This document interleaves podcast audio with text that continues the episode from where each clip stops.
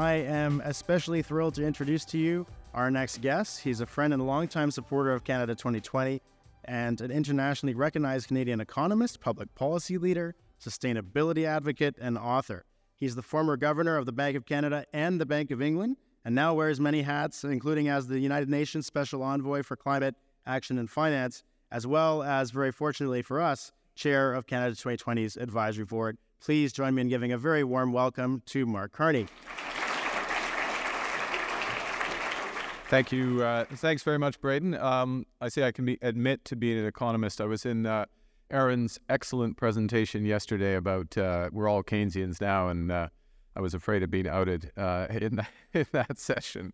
Um, look, uh, let me start by actually thanking the man who introduced me, Braden and uh, Anagani, and everyone associated with Canada 2020. I just sit on top of an advisory board, and take credit for all the things they do. So I'm about to say what an amazing event that we've put together at Canada 2020, but really them. Uh, I want to thank Johan uh, and Patrick uh, and the Tony Blair uh, Institute. And I know one of my uh, roles here is to finish uh, in time so we can hear from the man himself.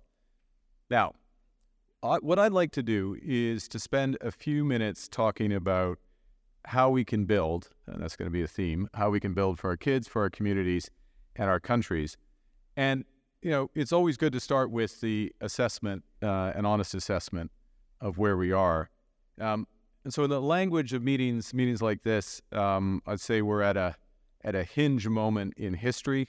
That hinge has been sprung by a series of crises: uh, crisis in finance, crisis in health, crisis in energy, crisis in geopolitics, and as a consequence of that, and we, it's been a theme throughout the discussions, theme in the polling uh, we're living through uh, an age of insecurity, but it's a time still when there's uh, everything uh, to play for. But as we all know, that's the sort of high level, but as we all know and as we all feel, it's much, much more visceral than that. Les gens s'inquiètent de leur salaire. Ils travaillent toujours plus fort, toujours plus longtemps, mais l'inflation fait en sorte qu'ils perdent et non gagne du terrain. Les gens sont préoccupés par le coût, le coût de logement, que ce soit à cause de l'augmentation fulgurante des loyers ou de la forte hausse des prix hypothécaires. Et si vous êtes jeune, si vous n'avez pas de logement, la promesse d'en trouver un semble d'éloigner jour par jour. Et les gens s'inquiètent de leurs enfants et de leurs avenirs. The point is, we're all anxious. People are worried about their wages because after inflation, they're falling behind, not getting ahead. It's 15 years and counting in the United Kingdom since average take home pay has increased in real terms. People are worried about affording their homes due to skyrocketing mortgages, rents, house prices. They're worried about their kids and they're worried about their futures. The pandemic left scars on mental health and shortchanged educations.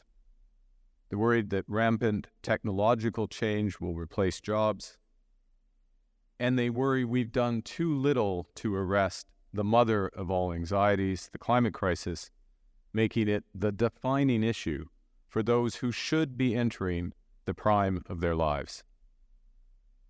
And finally, people are worried about their identities. Following the divisiveness of the pandemic, and let's admit it, our hyper targeted modern politics, people wonder what binds us together, what common responsibilities accompany universal rights, and what are we trying to accomplish together. On doit trouver une façon d'aider les gens à regagner confiance en l'avenir. Il faut d'abord regarder les faits en face. Il faut avoir un plan pour remédier nos défis. Il faut obtenir des résultats concrets, des résultats tangibles. Lorsque les gens croient que le meilleur reste à venir et lorsque cette conviction est ancrée dans les faits, tout est possible. En effet, bâtir l'avenir doit être la mission au cœur du projet progressiste. Now, I am an optimist, and I believe deeply that we can solve these problems and the others that'll inevitably come our way. But I'm also a realist. And I know that hope must be grounded in a hard headed reading of the facts. It can only be justified by plans that address our challenges. Hope can only be validated by tangible successes. And above all, hope should be replaced by an expectation of continued progress. When we build hope, when we build that expectation, anything is possible. And that's our calling to build. Progressives build things that last healthcare, infrastructure, schools, opportunity, sustainability, and prosperity. Now, others, there are others, have a different model. They're in the demolition business. Far right populists see anxiety, the anxiety of today, as an opportunity to stoke the anger that's necessary for their project. For years, the rallying cry of the Brexiteers was broken Britain. But their solution to take back control ended up code for tear down the future. Our American friends will remember that Donald Trump said only he could fix, quote, American carnage that he cited in his inauguration address, that he then ushered in just before President Biden took office, and that he's still fomenting today. Right now, here in Canada, we have a right wing populist claiming that Canada is broken. When politicians proclaim that our great democracies are broken, it's not because they want to fix them. It's because they want a license to demolish. It's a model, and it's a repeated model, that uses a constraint to, quote, starve the beast of government in the misguided view that slashing leads to growing. Starving the beast was the reflexive response of Pierre Poilievre to COVID. He saw a humanitarian catastrophe as another chance to cut taxes and spending.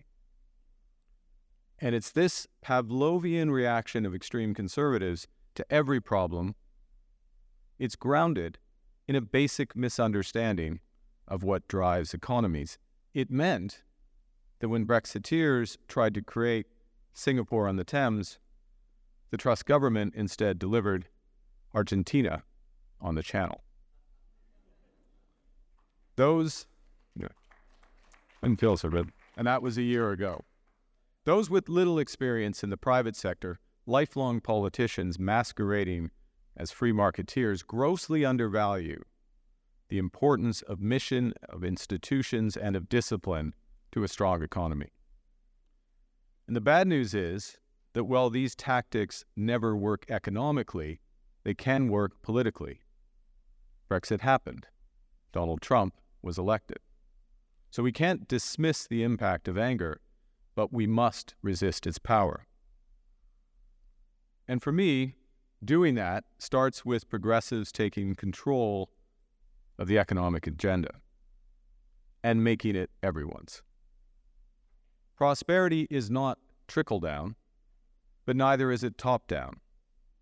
Instead, strong, inclusive, and sustainable growth is everything, everywhere, all at once. If you remember anything from what I say today, may it be this we need to build, not as a government, but as a people.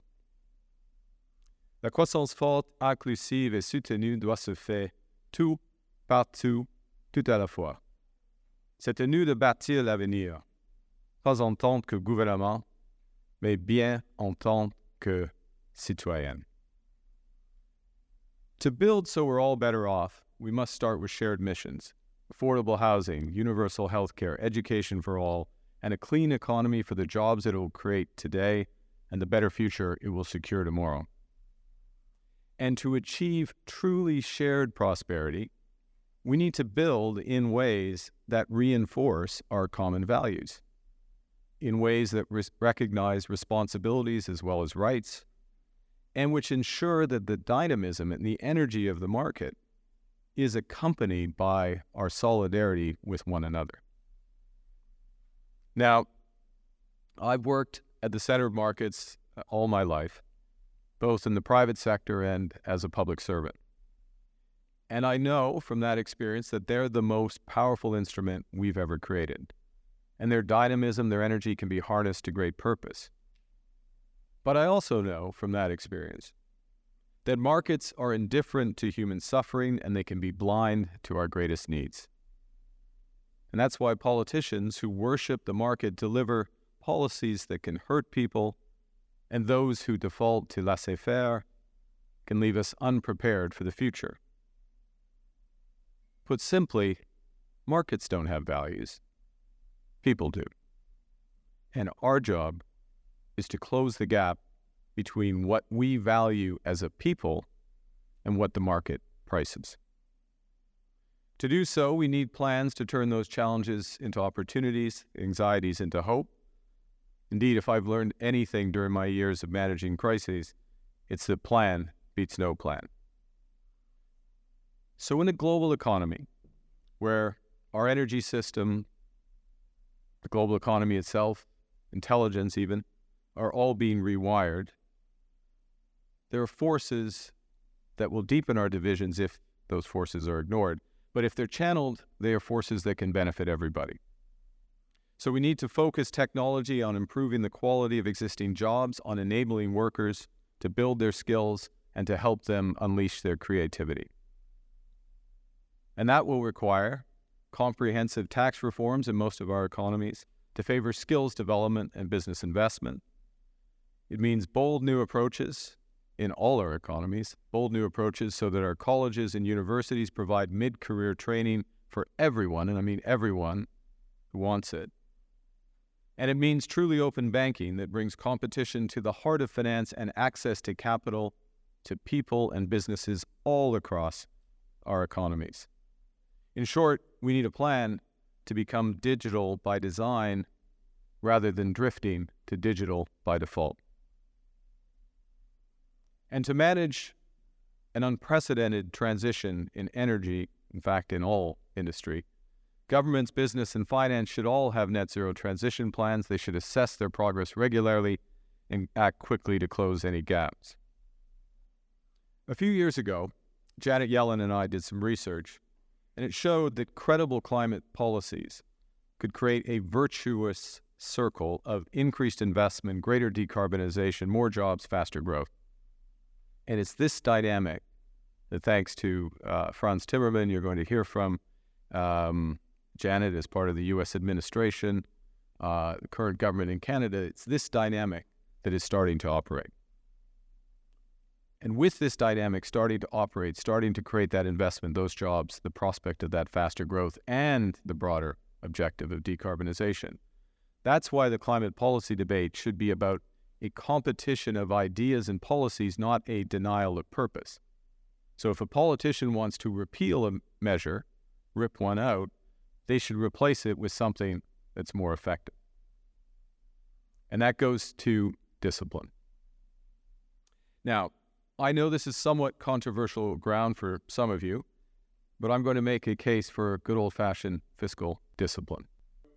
Some believed, actually, many believed until very recently, that the basic laws of economics uh, were relics of the past. Inflation had died in the 1990s, interest rates were going to be permanently low, government spending had no downside. Well, that was wishful and, in fact, dangerous thinking. Nothing, even far right populist politicians, can demolish our efforts more quickly than a fiscal crisis. And the market reaction to the Truss budget underscored the tough new macroeconomic environment. Sound money and credible policies will be rewarded, mistakes will be punished. No government, no government will be exempt. And more fundamentally, look, if people no longer believe that we care about their money to spend it wisely, then we've done the far right's work for them. So let me put this in context. The scale of the investments in the digital and sustainable engines of our future, scale of that investment is absolutely enormous. It's two, probably three percentage points of additional investments, percentage points of GDP, of additional investments every year for decades. And this is at a time when government spending is already near record highs across our economies. So, yes, we need to discipline spending. We need to use a golden rule to distinguish between investments in our future and operating expenditures for the present. And we should assess, for example, in climate, all policies for carbon value for money. Our progressive goals are not about inputs or spending, but they're about outputs and impact. To drive jobs and growth, spending discipline must be matched by strategic investments, smart regulations, so our regulators take into account the broader missions we have, and execution that delivers fair outcomes. And we need to use our limited public resources to maximum effect to unlock private investment so that market value supports our values. And this is the program of the Radical Center. Not laissez faire, but also not faire tout. Instead, agir pour catalyser le progrès partout. So the, the solutions to our problems, we know they're complex. It's why we have to get together and discuss them and do the research. But our most important goals, and we heard some of this in the opening panel this morning, our most important goals are straightforward, they're fundamental. The results that matter jobs, better incomes, and affordable homes should be at the center of all our efforts because that's how we'll be judged and justifiably so. And that means, for example, the near term impacts of climate policies on jobs and growth will determine whether we can achieve our medium term imperatives for climate action. We need to build up before we shut down, create the new jobs of the future so people can choose to leave the jobs of the past. J'aimerais donc de nous poser les bonnes questions lorsqu'on explore différentes pistes de solutions. Demandons-nous, est-ce que ça promet de calmer ou d'alimenter les inquiétudes des gens?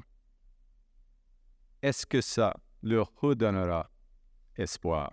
Est-ce que ça mènera à des résultats tangibles, des progrès concrets? As we think about solutions to our problems, ask basic questions. Will this help or hinder economic progress for people, ease their anxieties, build their hopes? Will it generate the results that matter to them? And our responses couldn't be more vital. If people can't get good answers from us, they'll take bad ones from others. This group and what you represent have solved big problems in the past. Very confident you'll solve the problems of the present and bigger ones in the future.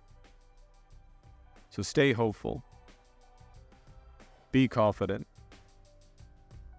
build, baby, build build something that matters to everyone. Thank you very much.